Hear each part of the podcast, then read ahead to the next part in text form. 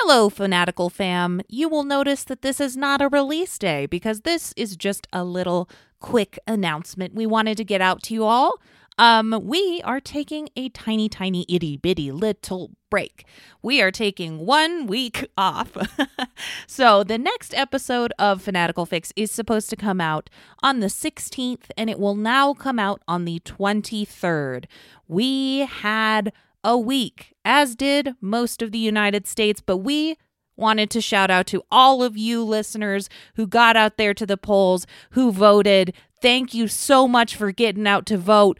Tweet at us from Pennsylvania. Um, and have a great week. We will see you on the 23rd. Bye bye.